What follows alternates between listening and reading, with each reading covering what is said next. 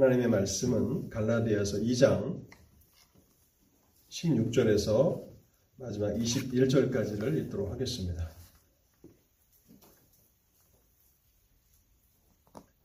하나님의 말씀 갈라디아서 2장 16절에서 21절까지를 읽도록 하겠습니다.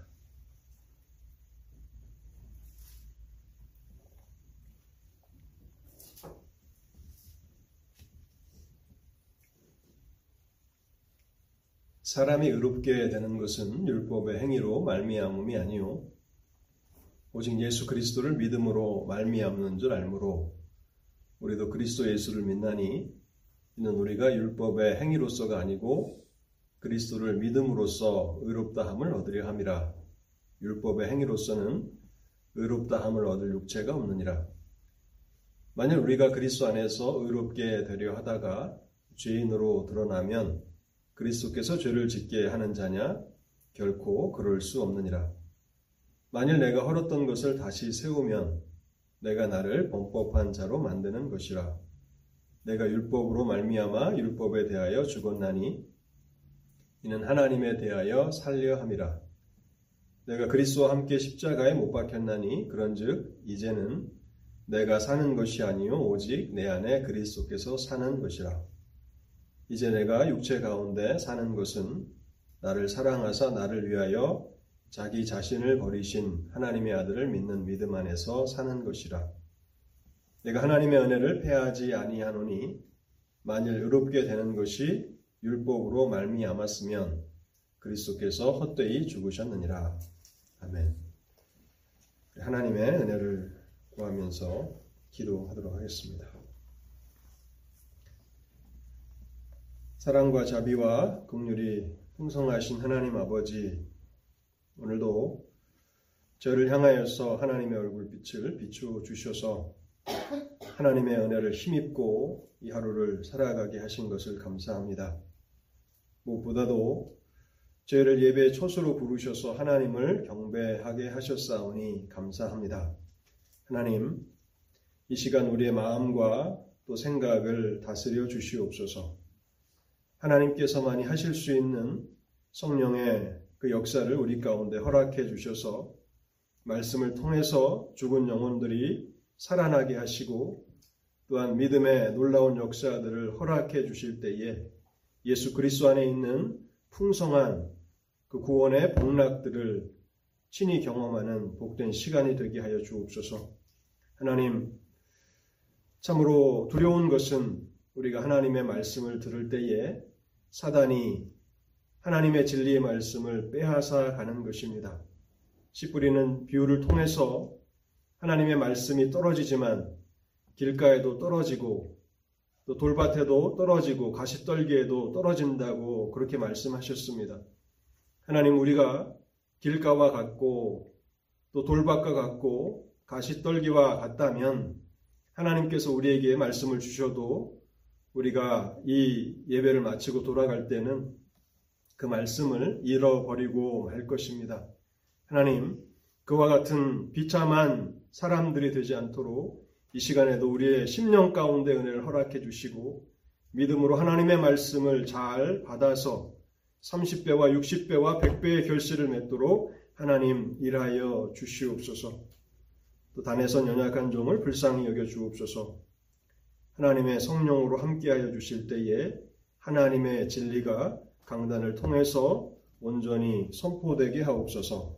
이 모든 말씀 우리 주님 예수 그리스도의 이름으로 기도하옵나이다. 아멘. 칭의 믿음으로 의롭다 하심을 받는 이 칭의는 하나님의 선포입니다. 하나님께서 한 죄인을 하나님의 법정에서 의롭다고 선언하시는데 그것을 우리는 믿음으로 의롭다 하심을 받는다. 그렇게 말합니다. 놀라운 것은 이 하나님의 선포, 한 죄인이 의롭다고 선포하신 이 선포는 영원히 취소되지 않는 선포라는 사실입니다. 그래서 한번 의롭다 하심을 받은 사람들은 영원히 취소되지 않는 그 영광된 지혜를 갖게 됩니다. 근데 칭의는 우리의 본성을 변화시키지는 않습니다. 그것은 하나님의 선언일 뿐이고 우리가 하나님 앞에서 거룩하고 율법에 따라서 흠이 없고 완전하기 때문에 예수를 믿는 자들을 하나님께서 의롭다고 선포하시는 것은 아니라는 사실입니다. 그렇다면 어떻게 하나님께서는 공의로우시고 거룩하신 하나님께서는 죄인을 의롭다고 선언하실 수 있는가 하는 것입니다. 그것은 의의 전가를 통해서 이루어진다라고 하는 사실을 이미 우리가 생각해 보았습니다. 하나님께서는 믿음을 통해서 예수 그리스도의 완전한 의를 믿는 자들에게 나누어 주십니다. 그리고 예수 그리스도의 전가된 이 의로움의 근거에서 죄인을 의롭다고 선언하시는 것입니다. 로마서 3장 22절에 모든 믿는 자에게 미치는 하나님의 의니라고 하는 말씀이 있습니다. 모든 믿는 자에게 미치는 모든 예수를 믿는 자에게 주어지는 하나님의 의라. 그 의의 근거에서 하나님은 한 사람을 의롭다고 선언하시는 것입니다. 그리고 믿음은 예수 그리스도의 의를 받아들이는 수단이며 통로라는 사실을 우리는 생각해 보았습니다. 이 믿음의 위치를 우리가 잘 이해하는 것이 어, 매우 중요한데요. 내가 예수 그리스도를 믿기 때문에 하나님이 나를 의롭다 하시는 것이 아닙니다. 나의 믿음 때문에 하나님이 나를 의롭다고 하시는 것이 아니라는 것입니다. 만약 그렇게 믿음을 생각한다면 우리는 믿음을 잘못 이해하고 있는 것입니다. 하나님의 은혜 때문에, 하나님의 은혜와 선하심 때문에 우리는 의롭다 하심을 받는 것입니다. 믿음은 단순히 예수 그리스도의 의를 받아들이는 수단이며 통로입니다. 믿음을 사람의 행위라고 해석하게 되면 어떤 문제가 일어납니까? 하나님의 은혜가 사라집니다. 내 믿음 때문에 내가 예수를 믿는 것 때문에 내가 의롭다 하심을 받았다고 한다면 그것은 나의 공로가 되는 것이고 나의 행위가 되는 것이고 그래서 그렇게 말하는 사람들의 삶에는 하나님의 은혜가 사라지는 것입니다. 소리문답 33문에 보면요. 의롭다 하심을 이렇게 정의하고 있습니다. 의롭다 하심은 하나님이 거저 주신 은혜의 행위로서 그가 우리의 모든 죄를 용서하시고 자기 앞에서 우리를 옳게 여겨 받아 주시는 것인데 다만 그리스도의 의를 우리에게 돌려 주시고 우리는 오직 믿음으로 그 의를 받게 되는 것입니다. 소리문답 33문은 아마 소유리 문답 가운데서 가장 빛나고 탁월한 그런 정의 가운데 하나가 분명합니다. 그래서 소유리 문답 107문의 그 문답을 다 외우진 못해도 최소한 소유리 문답 33문을 우리는 잘 설명할 수 있는 사람이 되어야 합니다. 의롭다 하심을 설명하면서 의롭다 하심은 하나님이 거저 주신 은혜의 행위라고 하는 사실을 가장 먼저 선언합니다.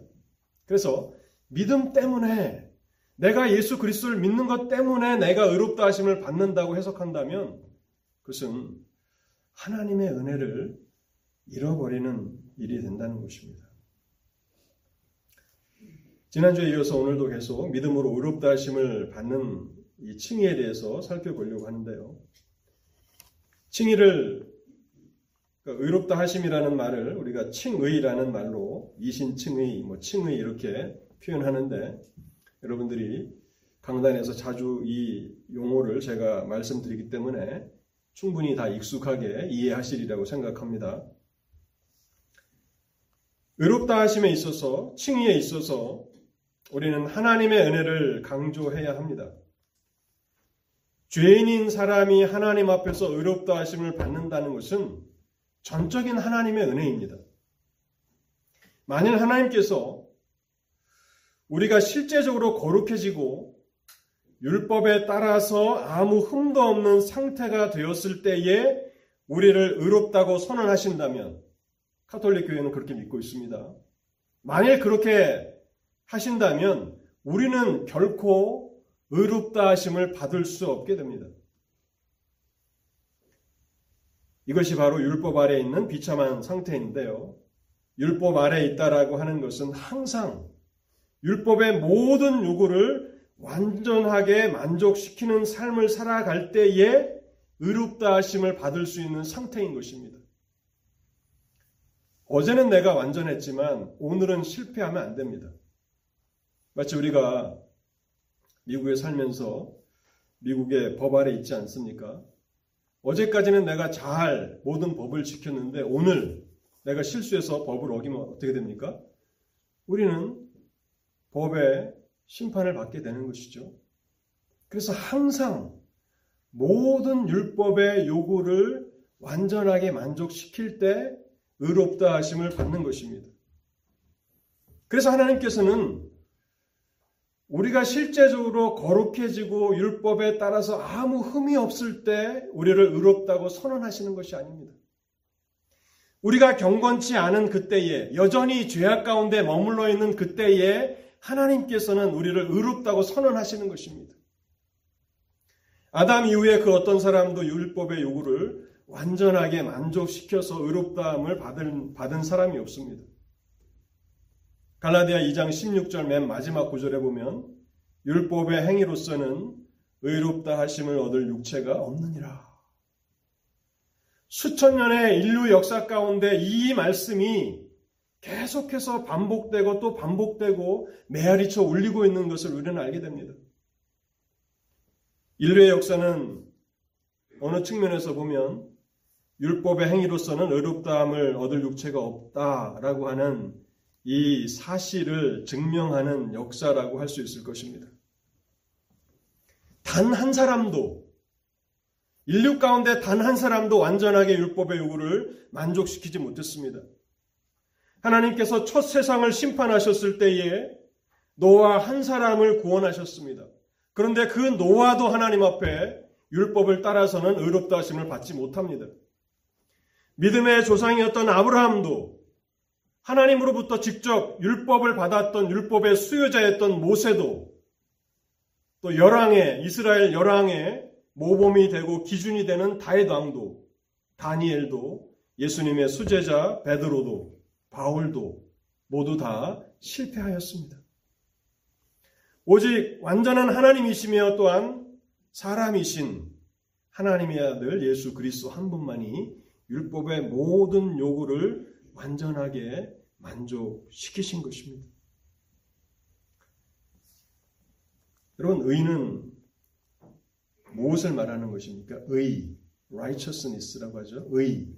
의는요, 율법의 요구를 만족시킨 것을 의라고 말합니다.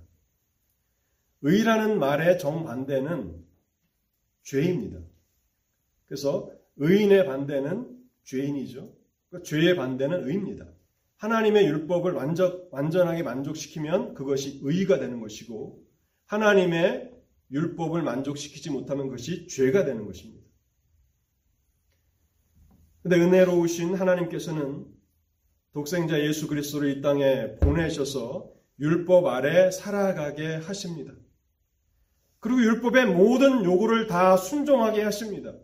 그 결과 예수 그리스도는 이 땅에서 완전한 의를 이루신 것입니다.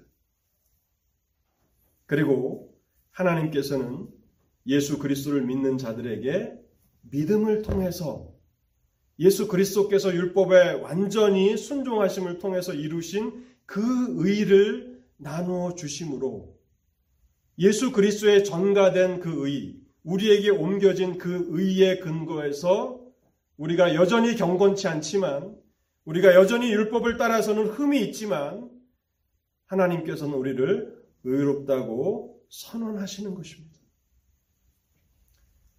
많은 사람들 가운데 어떻게 의가 다른 사람에게로 옮겨질 수 있습니까? 라고 그렇게 의구심을 품는 분들이 계실 겁니다. 거기에 대해서 저는 이렇게 말씀드리고 싶습니다. 예수 그리스도의 십자가를 바라보십시오. 예수 그리스도의 십자가를 바라보십시오.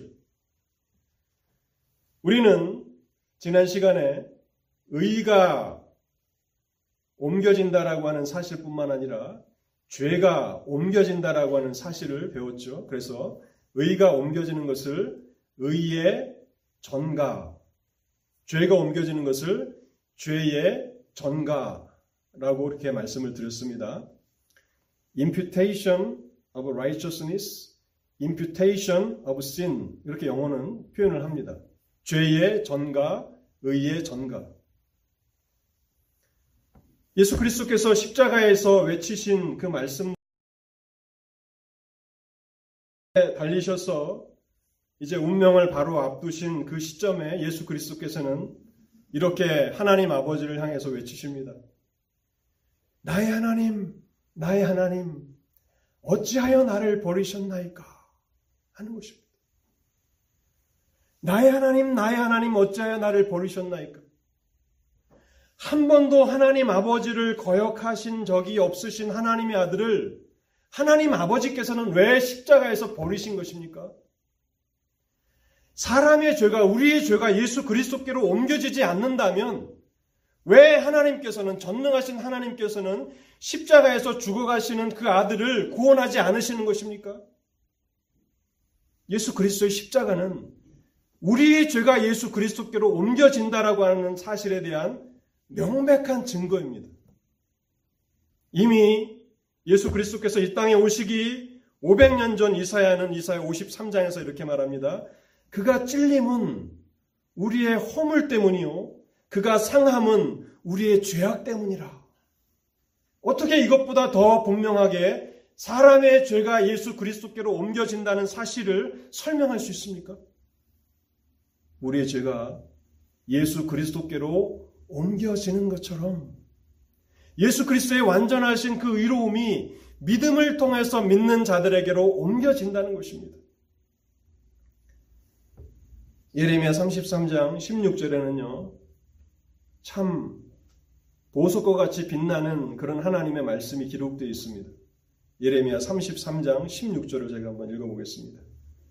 그날에 유다가 구원을 얻겠고 예루살렘이 안전히 거할 것이며 그 성은 여호와 우리의 의라 일컬음을 입으리라. 여호와 우리의 의라. The Lord our righteousness. The Lord our righteousness. 여호와 우리의 의라. 우리의 의는 여호와 하나님이시라고 말하는 것입니다. 내가 이 땅에서 선하게 살고 경건하게 살고 율법의 행위를 지킴으로써 자기 의를 쌓은 그 그것이 나의 의가 아니라 여호와 하나님이 나의 의로, 의로우심이라고 말하는 것입니다. 그리고 하나님의 나라는 어떤 곳입니까? 여기 예루살렘은 새 예루살렘 하나님의 나라를 상징하는 그런 도시가 아닙니까? 그 하나님의 나라는 여호와 하나님이 나의 의로움이십니다라고 선언하는 사람들의 나라가 될 것이라고 우리는 해석할 수 있는 것입니다. 그래서 우리가 믿음으로 의롭다 하심을 받는다라고 하는 이 진리를 생각할 때 믿음의 위치를 잘 정해야 합니다. 내가 믿었기 때문에 나의 믿음 때문에 내가 의롭다 하심을 받는다고 한다면 그것을 수단이요 그것을 도구로 생각하지 않는다면 하나님의 은혜가 다 사라지게 된다는 것입니다. 의롭다 하심은 하나님의 은혜의 행위입니다. 사실 이 갈라디아서가 구원의 교리에 있어서 가장 중요한 서신 가운데 하나라는 사실을 우리가 생각해 보았는데요. 특히 2장 16절부터 21절까지는 참 너무 많이 이렇게 구원의 교리들이 있어서 저 같은 이렇게 연약한 설교자가 이 말씀들을 어떻게 다 다루어야 할지 참 고민에 빠졌습니다. 처음 갈라디아서를 설교하겠다고 그렇게 담대하게 시작했는데 2장 16절 이하에 이르게 됐을 때 참 깊은 고민에 빠지게 됩니다. 너무 많은 진리들을 담고 있기 때문에 짧은 시간에 어떻게 이것을 다 설교할까 하면서 지금 고민을 하고 있는데요. 그래서 오늘은 2장 16절 한 절을 다시 한번 더 생각해 보고 이제 다른 진리들을 생각하려고 하는데요. 제가 지난주에 믿음에 대해서 믿음은 마치 식물이 뿌리와 잎사귀를 통해서 어, 뿌리를 통해서 흙으로부터 수분과 영양분을 흡수하고 또 잎사귀를 통해서 태양으로부터 햇빛을 받는 것처럼 믿음은 하나님으로부터 예수 그리스도의 의를 받는 수단이고 도구다라는 말씀을 드렸습니다. 근데 믿음을 그렇게만 설교하고 넘어갈 수는 없기 때문에 믿음에 대해서 조금 더 오늘 말씀을 드리도록 하겠습니다. 성경은 다른 어떤 것보다도 믿음에 대해서 많이 이야기합니다. 왜냐하면 구원의 모든 복이 믿음을 통해서 우리에게 전달되기 때문입니다. 우리는 믿음으로 구원받고 믿음으로 거룩하게 되고 믿음으로 의롭다 하심을 받으며 또 믿음으로 이 세상에서 승리하게 됩니다. 요한일서 5장 4절에 대저 하나님께로 난 자마다 세상을 이기느니라 세상을 이긴 이김은 이것이니 우리의 믿음이니라. 믿음은 예수 그리스도 안에 있는 모든 구원의 복락들이 우리의 것이 되게 하는 도구며 통로입니다. 믿음은 우리를 우리 주님 예수 그리스도 안에 있는 충만함으로 연결시켜 줍니다. 그래서 이 믿음에 대해서 우리가 생각할 주제가 참 많이 있고 아마 믿음으로 믿음에 대해서만 설교한다 해도 몇 번을 설교해야 될 것 같지만 오늘 남은 시간 이 믿음에 대해서 여러분들과 함께 생각해 보려고 합니다. 부정적으로 좀 시작하겠습니다. 이 믿음은 인간이 가지고 있는 자연적인 능력과는 구분되는 것입니다. 믿음은 사람들이 가지고 있는 자연적인 능력과는 구분되는 것인데요. 종종 하나님을 믿지 않는 세상 사람들도 믿음을 행사한다고 말하는 사람들이 있습니다. 예를 들어서 우리가 의료진들과 병원을 신뢰하기 때문에 특히 뭐 한국과 미국의 이 의료 체계는 참 탁월한 의료 체계지 않습니까? 그래서 우리가 생명을 맡기고 수술대에 올라간다. 그래서 세상 사람들도 믿음을 행사한다 그렇게 이야기하기도 합니다. 뿐만 아니라 현대에는 비행기를 타고 여행하는 일이 얼마 많습니까? 현대 항공 기술과 또 공항에서 일하는 또 관제사들, 또 비행기 승무원들 잘 훈련된 사람들이기 때문에 우리가 그들을 신뢰하고 편안하게 비행기를 타고 여행한다. 여기에도 믿음이 작용한다. 그렇게 말하는 사람들이 있습니다. 근데 이것은 통계와 확률을 신뢰하는 것입니다. 통계와 확률을 신뢰하는 것이죠. 비행기가 그 어떤 교통수단보다도 안전하다라고 하는 통계가 있죠. 그 확률이 있습니다. 그래서 어, 그것을 우리가 신뢰하는 것입니다. 근데 믿음은 인간이 가지고 있는 통계와 확률을 신뢰하는 그 신뢰와는 구분된다는 것입니다. 로마서 4장 17절과 17절에서 22절까지를 제가 한번 읽어보려고 하는데요. 여기에는 아브라함의 믿음을 설명하고 있습니다. 기록된 바 내가 너를 많은 민족의 조상으로 세웠다 하심과 같으니 그가 믿은 바 하나님은 죽은 자를 살리심이 없는 것을 있는 것으로 부르시는 이신이라.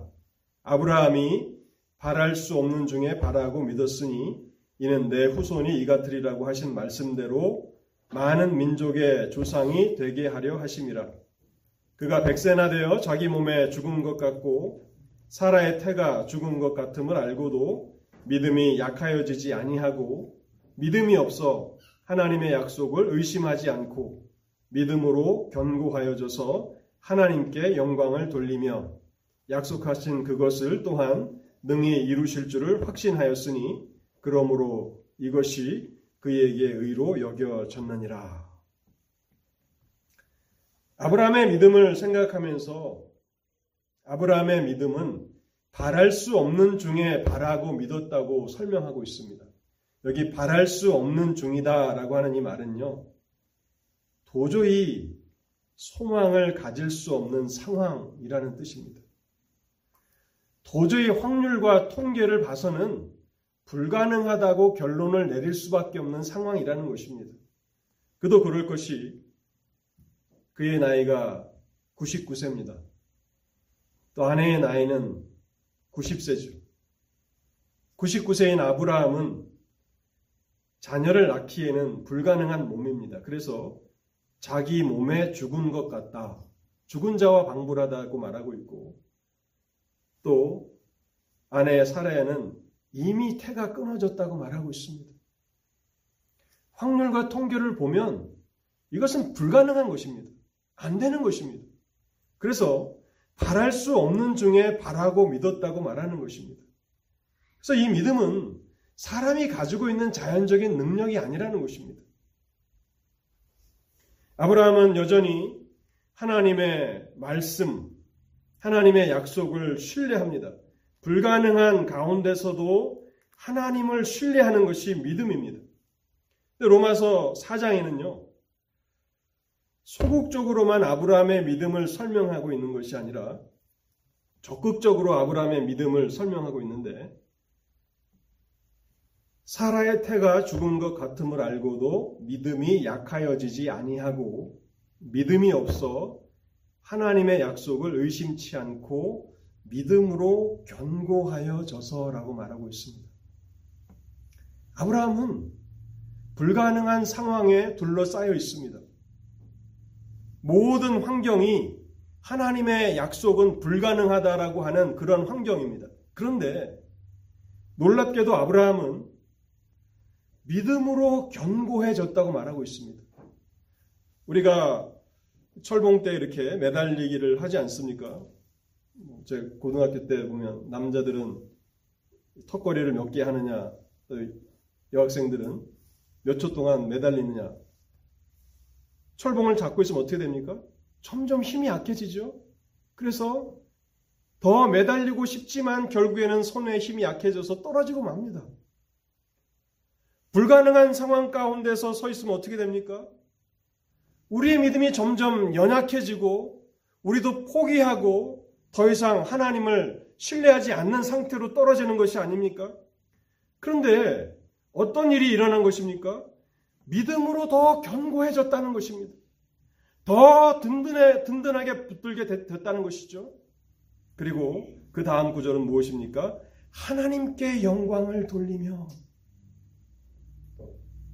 불가능한 상황 가운데서 하나님을 더욱 신뢰하고 더욱 그 믿음이 견고해지니까 하나님께서 아브라함을 통해서 영광을 받으셨다.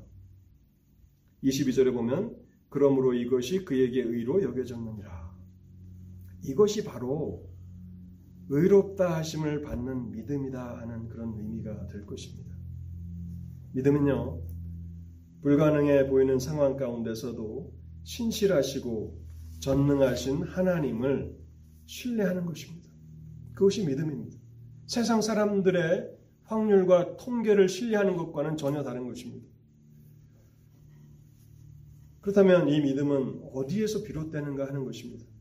인간의 자연적인 능력이 아니라면 모든 사람이 가지고 있는 그런 능력이 아니라면 이 믿음은 어디에서 오는 것입니까?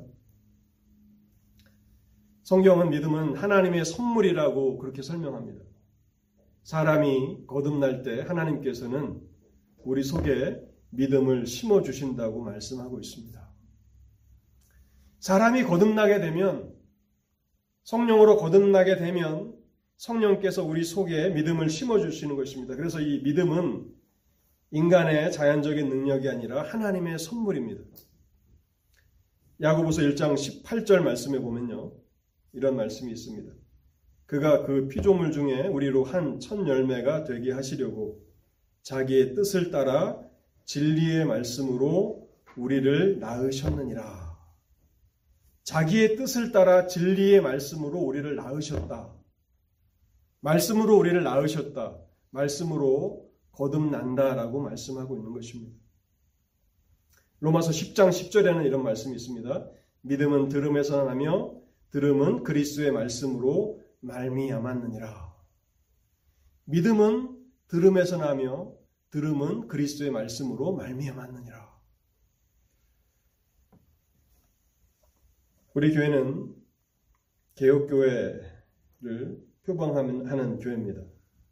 왜 개신교회는 하나님의 말씀을 그렇게 강조하고 또 강조하는 것입니까? 왜 매주일 목사는 여러분들에게 성경을 읽으라고 같은 말을 반복하는 것입니까? 하나님의 말씀을 통해서 사람들은 거듭나게 되고 사람들은 하나님의 말씀을 통해서 믿음을 선물로 받는다는 것입니다. 하나님의 말씀에 선포가 없는 곳에는 거듭남도 없고 하나님의 말씀에 선포가 없는 데는 믿음이 생겨나는 일도 없다는 것입니다.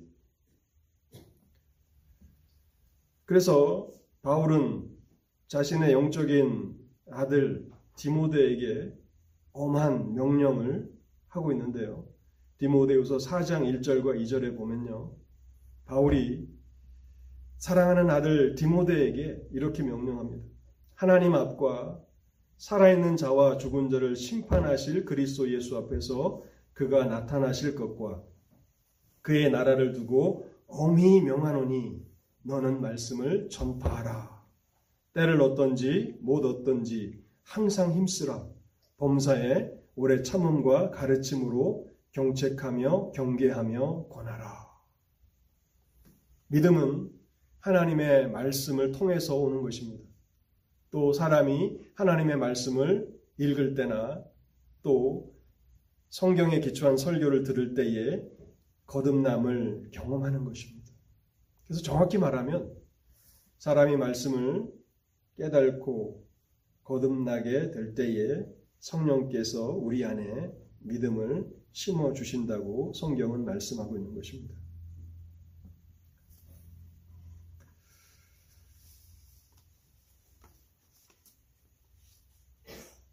이제 다음으로 우리가 생각해 볼 이 믿음의 요소는요. 믿음과 우리의 지성과의 관계, 이성과의 관계는 어떤 것인가 하는 것입니다. 인간의 믿음은 인간의 자연적인 능력과는 구분된다고 말씀을 드렸는데 그렇다면 믿음은 우리의 이성을 이성과는 전혀 다른 것인가 그렇게 생각하실 수 있는데요. 우리는 부지런히 성경을 읽고 연구하고 묵상해야 합니다. 그러니까 우리의 지성을, 우리의 이성을 사용해야 되는 것이죠. 그래서 우리의 지성을 통해서 말씀을 읽고 또 연구하고 그것을 곰곰이 묵상하며 그렇게 하나님의 말씀을 깨우쳐 나가야 합니다. 그런데 문제는 성경에는 우리의 이성으로는 이해할 수, 이해할 수 없는 부분이 존재한다는 것을 우리가 발견하게 됩니다. 우리가 예배를 시작할 때 2장 찬송을 부르는데 성부, 성자, 성령, 삼위일체 하나님을 찬송하지 않습니까? 삼위일체의 교리가 바로 그 중 하나입니다. 우리의 이성으로는 삼위일체 하나님을 아무리 이해하려고 설명하려고 해도 설명할 수 없습니다.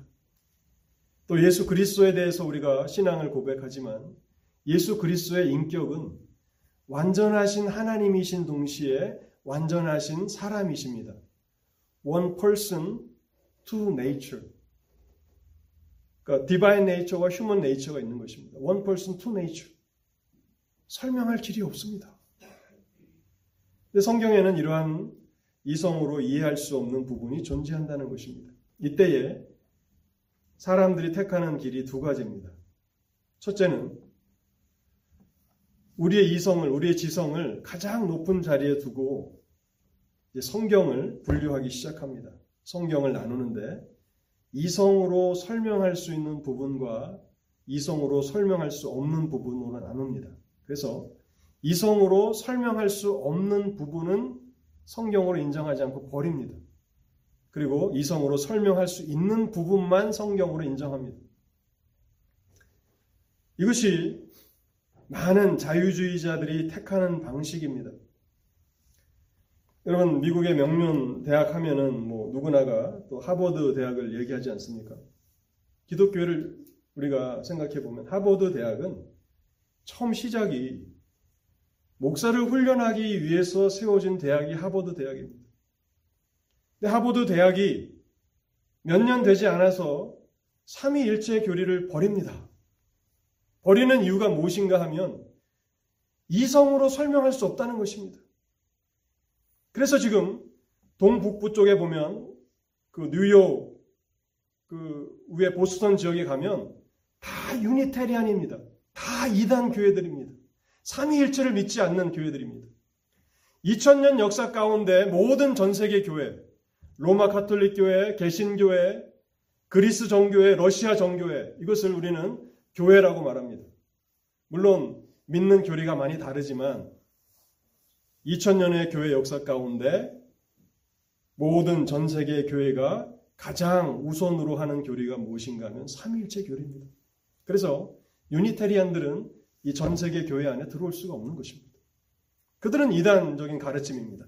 우리가 이해할 수 있는 부분만 믿는다는 것입니다. 그것이 많은 사람들이 택하는 어리석은 길입니다. 또 다른 하나는 무엇입니까? 믿음으로 성경 계시를 받아들이는 것입니다. 이성은 우리의 지성은 하나님의 말씀을 읽고 깨닫는 도구일 뿐입니다. 그것이 우리의 최종적인 권위를 가지고 있는 것이 아닙니다. 하나님의 말씀이 최종적인 권위를 가지고 있습니다. 그래서 이성의 한계를 깨닫게 될 때, 우리의 지성으로 깨닫지 못하는 지점에 이르게 될 때, 우리는 성경 계시를 어린아이와 같이 받아들이는 것입니다. 그리고 그것이 가장 탁월하다는 사실을 인정하는 것입니다. 설명할 수 있기 때문에 이해할 수 있기 때문에 받아들이는 것이 아니라 하나님의 계시기 때문에 그것을 믿음으로 받아들이는 것입니다. 그리고 그것으로 만족하는 것이 믿음입니다. 믿음은 지성 위에 이성 위에 존재하는 것이죠. 우리가 이렇게 하나님의 계시를 받아들이게 되면 믿음으로 받아들이게 되면 성경 안에는 놀라운 질서와 체계가 존재한다는 사실을 발견하게 됩니다. 모든 퍼즐 조각 같았던 성경의 메시지가 하나의 거대한 메시지를 이루는 것들을 우리가 발견하게 되고 이 일은 하나님이 행하셨구나라고 고백하게 되는 것입니다. 여러분 우리가 지구나 뭐 이 기후나 우주를 다 이해해서 우리가 존재하는 것입니까? 아무것도 알지 못해도 우리는 존재하고 살아가다가 죽게 됩니다. 그런데 우리가 이해할 수 없으니까, 설명할 수 없으니까 그 부분은 잘라버리고 성경으로 인정하지 않겠다라고 한 사람들, 그 결과가 무엇입니까?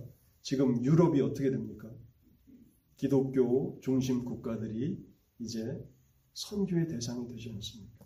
그래서 믿음과 이성의 관계를 우리가 생각할 때에 이성은 하나님의 말씀을 연구하고 또 그것을 깊이 묵상하는 도구일 뿐이지 그것을 우리의 최종적인 권위로 세운다면 그것은 어리석은 것이다 하는 것을 우리가 생각하게 됩니다. 마지막으로 이제 믿음의 구체적인 요소 두 가지를 말씀드리고 오늘 설교를 마치겠습니다. 믿음은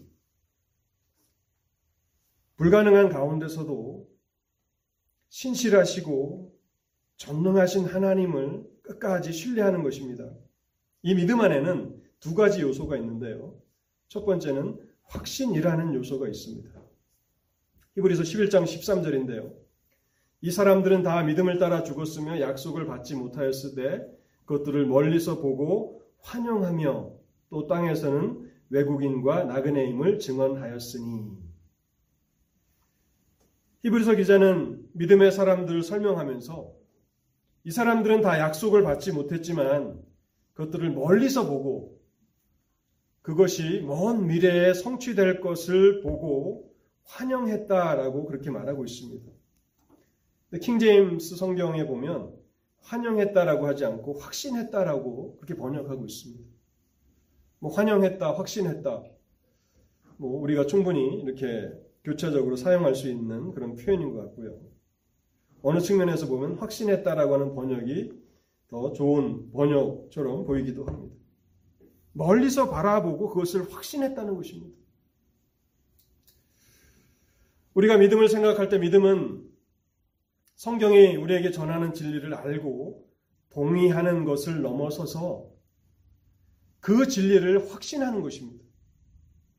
하나님이 계시다라고 성경이 우리에게 제시할 때 그것을 알고 동의할 뿐만 아니라 그것을 확신하는 것입니다. 확신의 요소가 있습니다. 창세기 마지막 장, 창세기 50장에 보면 요셉이 죽을 때 가족들에게 남긴 유언이 잘 기록이 되어 있죠. 그 유언에 보면 요셉은 이스라엘 백성들이 출애굽할 때에 자기의 해골을 메고 나가라 하는 그러한 유언을 하게 되는데요. 50장 25절입니다. 요셉이 또 이스라엘 자손에게 맹세시켜 이르기를 하나님이 반드시 당신들을 돌보시리니 당신들은 여기서 내 해골을 메고 올라가겠다 하라 하였더라. 여러분 왜 요셉이 죽을 때 이런 번거로운 일을 유언으로 남겼을까요? 그것도 430년 후에나 이루어질 그런 이 출애굽의 역사를 생각할 때에 먼 미래에 뭐 400년 전에 요셉의 그 무덤을 우리가 한다면 뭐가 남아 있겠습니까? 다 흙이 되고 다 없어지지 않았겠습니까? 그럼에도 불구하고 그런 유언을 남긴 이유가 뭘까를 곰곰이 생각해 볼 때에 저는 요셉이 하나님께서 출애굽 시키셔서 가나안 땅을 자신들의 기업으로 주실 것이라고 하는 그 약속을 확신했을 뿐만 아니라 애굽 땅에서 살아가는 이스라엘 백성들의 영적인 유익을 위해서 이 유언을 남겼다고 저는 생각합니다. 너희들이 여기서 400년 동안 살아가게 될 것이다 했을 때 이스라엘 백성들은 애굽 사람들과 동화돼서 그냥 하나님의 약속도 다 잊어버리고 살아갔을 것입니다. 그런데 이 유언을 신신당부를 시킨 것이죠. 꼭 내 유고를 출애굽할 때 가지고 가라. 이 말은 이스라엘 백성들이 애굽 땅에 살지만 영적인 정체성을 잃어버리지 말라라고 하는 정말 죽음으로써 마지막 남기는 요셉의 권고라고 생각을 합니다. 너희들은 애굽 사람이 아니다. 너희는 하나님의 백성이고 하나님께서 너희들을 가나안 땅으로 이끌어 가실 것이다. 너희의 정체성을 잊어버리지 말라라고 하는 그러한 어, 후손들의 유익을 위해서 이런 유언을 남겼다고 생각합니다. 출애기 13장 19절에 보면요. 이스라엘이 이제 실제로 430년 후에 출애굽을 하게 됩니다. 19장 19절에 보면 모세가 요셉의 유고를 가졌으니 이는 요셉이 이스라엘 자손으로 단단히 맹세하게 하여 이르기를 하나님이 반드시 내 유고를 여기서 가지고 나가라 하였습니다. 그래서 모세가 요셉의 유고를 가지고 나갑니다. 믿음에는 이 확신의 요소가 있는 것입니다. 단순히 성경 지식을 깨닫고 동의하는 것에서 끝나는 것이 아니라 이것을 확신하는 요소가 있는 것입니다. 신뢰하는 요소가 있는 것입니다. 그리고 마지막 두 번째 요소. 믿음은 자연적인 능력이 아니라 불가능한 가운데서도 신실하시고 전능하신 하나님을 신뢰하는 것입니다. 이 믿음의 요, 이 믿음 안에는 확신이라는 요소가 있습니다. 두 번째는 이 믿음에는 헌신이라고 하는 요소가 있습니다. 헌신. 히브리서 11장 13절인데요. 이 사람들은 다 믿음을 따라 죽었으며 약속을 받지 못하였으되 그것들을 멀리서 보고 환영하며 또 땅에서는 외국인과 나그네임을 증언하였으니 땅에서는 외국인과 나그네임을 증언하였다. 외국인과 나그네는 어떠한 사람들입니까? 지나가는 사람들이죠. 이 세상은 우리가 살, 살아가고 있는 이 세상은 영원히 거하는 우리의 처소가 아니라 이 세상은 잠시 지나가는 곳이라는 사실을 자신의 삶을 통해서 증언했다는 것입니다. 그리고 어, 외국인과 나그네 또 신약 성경에 보면 순례자라고 하는 표현을 교차적으로 사용하는데요. 순례자들은 누굽니까? 목적지가 있는 사람이죠. 여행의 목적지가 있는 사람들이 순례자입니다. 그 목적지를 향해서 끊임없이 나아가고 나아가는 사람들입니다. 결국 이 믿음 때문에 하나님의 백성들은 이 땅에서는 나그네처럼 이 세상에 애착을 두지 않고 그렇게 나그네처럼 믿음으로 살아가고 순례자처럼 하나님의 나라인 천성을 바라보며 끊임없이 나아가는 사람들이라고 히브리서 11장 믿음의 장은 우리에게 설명하고 있다는 것입니다. 믿음에는 헌신의 요소가 있습니다. 그런데 18세기 말 19세기 초에 크게 유행했던 이단적인 가르침이 있습니다. 그리고 저는 이 이단적인 가르침이 지금도 몇몇 추종자들이 남아있다고 확신합니다. 한국에 가서 그 신천지에 대한 그 이야기를 좀 듣고 또 자료를 좀 제가 그 받아 가지고 와서 신천지에 대해서 좀 지금 어, 배 목사님하고 같이 또 읽으면서 연구를 하고 있는데 놀라운 것은요. 이 이단들이 진화한다는 것입니다. 코로나 바이러스가 힘든 것이 그 뮤테이션 진화하기 때문에 그런 거 아닙니까? 이단들이 진화합니다. 저는 고향이 경기도인데 경기도 그쪽 한쪽에 가면 그 구리 구리 그쪽에 가면 신앙촌이라고 있습니다. 박태선 신앙촌이라고 그 옆을 차를 타고 많이 지나다녀 봤는데 다닐 때마다 그런 생각이 들었어요. 참 동물원 원숭이들도 아니고 한 타운을 이루어서 이렇게 사람들이 집단적으로 거주합니다. 그러면서 참 불쌍하다라는 생각을 뭐 그때는 어, 초등학교 때 뭐 이럴 때니까 뭐 신앙에 대해서 전혀 뭐 제가 깨달음이 있는 것도 아닌데 그런데 나중에 알고 보니까 이 신천지가 이 신앙촌에서부터 진화한 거예요. 그 사람들의 가르침을 그대로 현대적으로 적용하고 적용하고 적용해서 이제는 사람들이 그 사람들의 정체를 알아보지 못하는 또 새로운 이단이 된 거예요. 그래서 지금 한국교회 깊숙이 지금 뿌리를 내리고 있지 않습니까? 난 그래서 저 신앙초는 아무런 힘도 없구나. 아무것도 아니구나라고 생각을 했는데 그게 아니더라. 거기서 배워서 어떤 사람들이 나오고 뭐 유재 유재열의 뭐 증거 장막이라고 하는 그 이단이 나오고 거기서 또 해가지고 지금 이만희의 그 신천지가 나온 것이 더 교묘해지고 더 간교해지고 산데만주의라고 하는 이 이단도 오늘날 특히 대학생들 가운데 성교 단체 가운데 많이 그 뿌리가 남아 있다고 저는 생각을 하는데요. 산데만은 구원을 이야기하면서 구원은 단순히 지적인 동의라고 그렇게 주장을 했습니다. 구원은 지성으로 어떤 성경의 진리를 깨닫고 그것을 동의하는 것이 구원이다. 그래서 로마서 10장 9절과 10절 말씀을 그가 오용해서 사용하는데요. 내가 만일 내 입으로 예수를 주로 시인하며 또 하나님께서 그를 죽은 자 가운데서 살리신 것을 내 마음에 믿으면 구원을 받으리라. 사람이 마음으로 믿어 의에 이르고 입으로 시인하여 구원에 이르느니라. 여기 맨 마지막에 입으로 시인하여 구원에 이르느니라. 이 말씀을 참 좋아합니다. 이 싼데만주의들. 입으로 시인하기만 하면 된다. 마음으로 믿을 것도 없고 확신하거나 헌신할 것도 없다. 입으로 시인하여 구원에 이르느니라고 말하지 않느냐. 구원은 사람이 지성적으로 동의하는 것이다라고 그렇게 가르쳤습니다. 그 영향으로 많은 사람들이 자신의 감정이나 마음은 돌보지 않습니다. 마음이 냉랭하던 하나님을 사랑하던 사랑하지 않던 중요하게 생각하지 않습니다. 또 삶의 의지가 어떻든 생각하지 않습니다.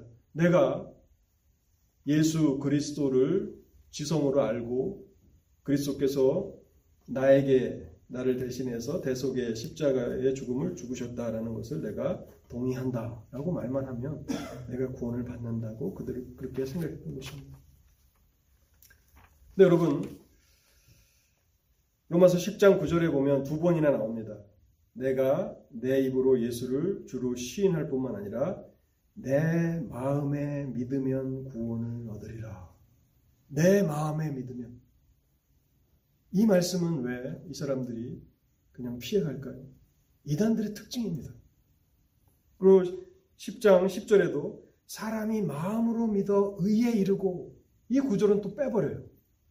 입으로 시인하여 구원에 이르느니라 라고 하는 이 부분만 그렇게 그들이 붙잡는다는 것입니다. 근데 저는 성경은 결코 이러한 믿음에 대해서 지지하지 않는다는 사실을 분명하게 밝힙니다.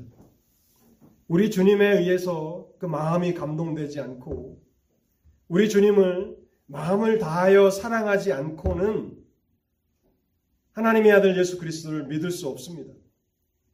우리는 입으로 예수 그리스도가 우리의 주인이시라고 시인할 뿐만 아니라 마음으로 믿어야 하는 것입니다.